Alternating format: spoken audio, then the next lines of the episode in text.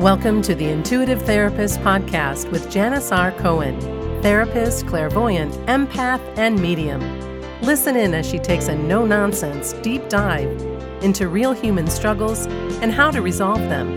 Janis will share channeled information from her spirit guide team, as well as the angels and archangels, to help you master your emotional, physical, financial, and spiritual destiny.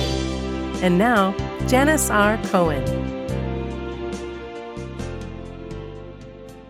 Hey, y'all, this is Janis Cohen, the Intuitive Therapist, here on the Intuitive Therapist Podcast.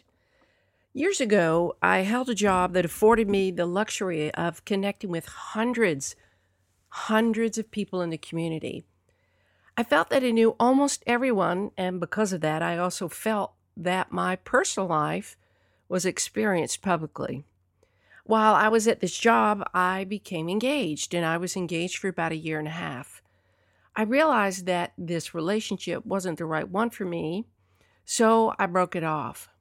I gave the ring back to my ex fiance on a Friday, and I had the entire weekend to think about what my experience would be like going back to work on Monday, knowing that a few hundred people would find out that my relationship was over.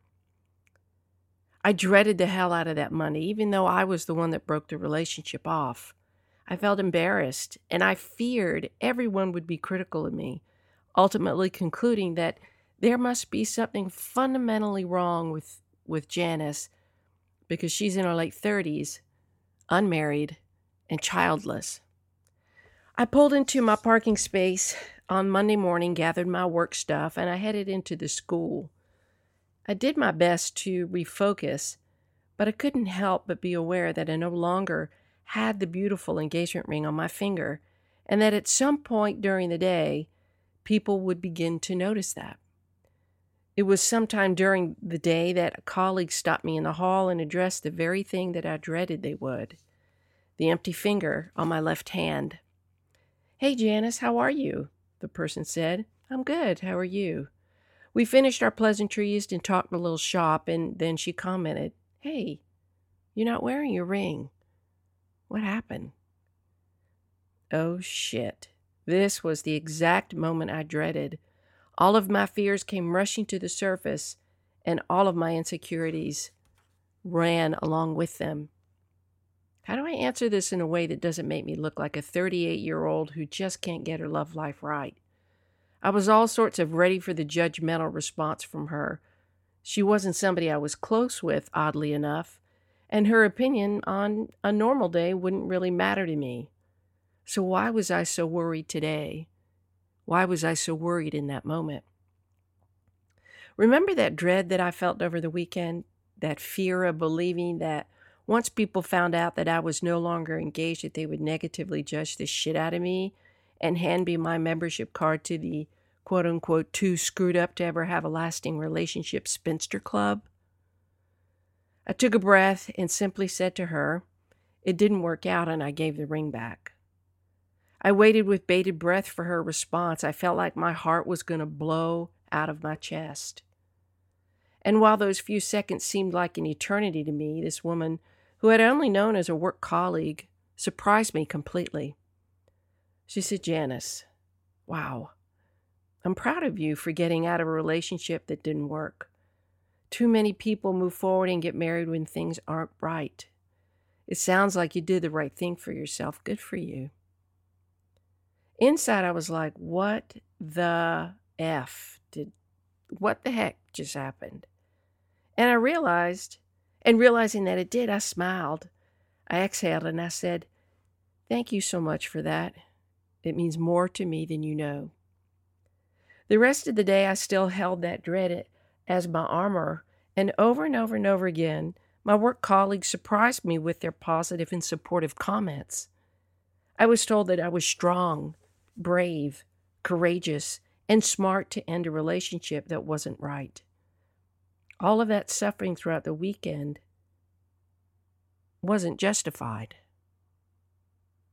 I believed things that weren't true because I had a hard time accepting things about myself. I had projected my insecurities and my judgment of myself all over everyone. I suffered needlessly because I wasn't able to deal with what I believed myself to be. In some way, I thought, well, I already have a card to that too screwed up to ever have a lasting relationship spinster club. I had issued one to myself without even knowing it. I believed that they thought me to be uh, a member of that club as well. I share this very personal experience with you as an example of the subject of today's podcast psychological projection, accusing others of what you can't accept within yourself. Projection is a funky thing. So often we don't even realize we're doing it yet when we feel so awful about ourselves, when we feel self conscious, when we can't deal with our self loathing or inadequacy. Somehow it makes sense to us unconsciously to assume and accuse and believe that others feel the, about us the way we feel about ourselves. Truth is that no one really gives a shit about what's going on with anybody else. Like, seriously, nobody cares. Everybody's too self absorbed. Even the most selfless people have the tendency to be consumed with themselves. Yep, family and friends care, uh, but most people outside of our close knit circle will find interest within the first five minutes of being introduced to this intriguing information about somebody. And guess what? They move on and deal with their own shit and their own lives. We project by unconsciously taking unwanted emotions or traits that we don't like about ourselves and attributing them to somebody else as well. We all do it. We project onto others what we can't emotionally accept within ourselves. It's a natural defense mechanisms, defense mechanism, and there are uh, multiple kinds of defense mechanisms. I'll probably address that in another uh, podcast, but for today, we're just talking about one. Think of projection in these ways. A cheating spouse suspects their partner is being unfaithful. A married man who is attracted to a female coworker, but rather than admit things, this to himself, he might accuse her of flirting with him. A woman who is wrestling with the urge to steal, who comes to believe that her neighbors are trying to break into her home. A person who is self conscious of their weight assumes that everyone else notices those extra pounds too, and assumes that she's unattractive. A father who never built a successful career tells his child that he will never amount to anything. When you're in an argument with somebody and you accuse them of being angry, uh, while you deny that underneath your calm demeanor, you're the one who is angry. A bully who bullies other people, who actually feels vulnerable, inadequate, and powerless themselves. There are tons more of examples of how we project our unwanted and unacceptable emotions onto other people. The questions are why do we do this? How can we recognize when we do it? And what can we do when we do it uh, to become aware and resolve it? We project our unacceptable emotions onto others simply because we can't cope with them directly. We defer them, we deflect. It feels easier and seems to make more sense to us to accuse others of feeling about us what we feel about ourselves rather than dealing directly with the things that are uncomfortable. If we can show somehow, if we can somehow escape the wrath of our own self loathing and our own inability to deal with what we truly feel about ourselves, then that feels like a big win, doesn't it? Well, it's not a win. What's interesting to note is that even though I'm talking about negative projection, there is something that's called positive projection, right? It can be about positive attributes too, not just ones you perceive as negative. For example, if you constantly think that other people are very powerful and focused, it could be that you too, that you're too insecure to see that you are these things as well. Complementary projection is what I'm talking about, and it's a type of projection where one assumes that other people share the same opinions that he or she does. Think about whenever you hear a story about an animal that's been mistreated, you're shocked to discover that not everybody shares the same views with you about animal cruelty, right? We all believe, here we go, I just said it. We all believe that that you know, animals are are helpless beings and and they should be protect, pr- protected. But when we come across somebody who doesn't believe that, we're shocked. Likewise, you know, although you can't possibly see how other other people perceive like colors for example, you may assume that everybody sees the color blue like you do. But guess what? That's not always the case, but we like to feel connected to other people, so we make assumptions in a positive way. People who assume that everyone has the same skills and abilities as they do are practicing complementary projection. Right? So if we believe that everybody has the capacity to succeed, that uh, we're all good, things like that. I've mentioned this saying to you before, the saying of if you spot it, you got it. And remember remember this one? Have you ever or maybe think about this, have you ever heard somebody say to you what you see in me is also in you? I was once at a training years ago and I saw this woman who was working with the team that was there to to present at this program. And I thought she just looked so pretty that day. So I approached her and I complimented her. I said, Gosh, you just look so beautiful today. And you have such a bright light about you. And for the first time I'd heard this, she replied and she looked at me in my eyes and she said, What you see in me is also in you. And I really love that statement. And I took it with me and I've used it often.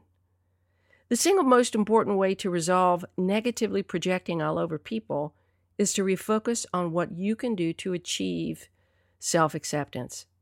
We are all scared as hell uh, for others to find out that we are imperfect.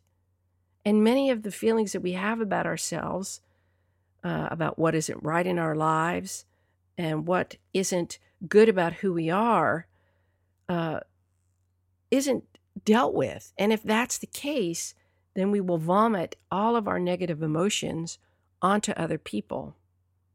No one wants to be accused of being like stupid, inadequate, fat, lazy, conceited.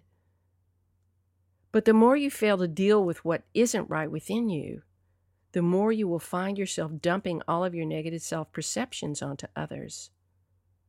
The fact that you might assume that somebody uh, sees you as inadequate, right? And kind of cut them off at the pass, almost get there before they do, that is projection. And inevitably, when you have a practice of doing things like this, you will fail at having deep, healthy, and meaningful relationships. The more you will undermine your success in your job uh, by feeling that others are out to undermine your success, will happen. And you will find yourself bothered more often by others' qualities and characteristics and fail to see how what bothers you in others is really what bothers you about you. Self acceptance is the key, and learning how to deal with those parts of yourself that you actively avoid dealing with is also the key.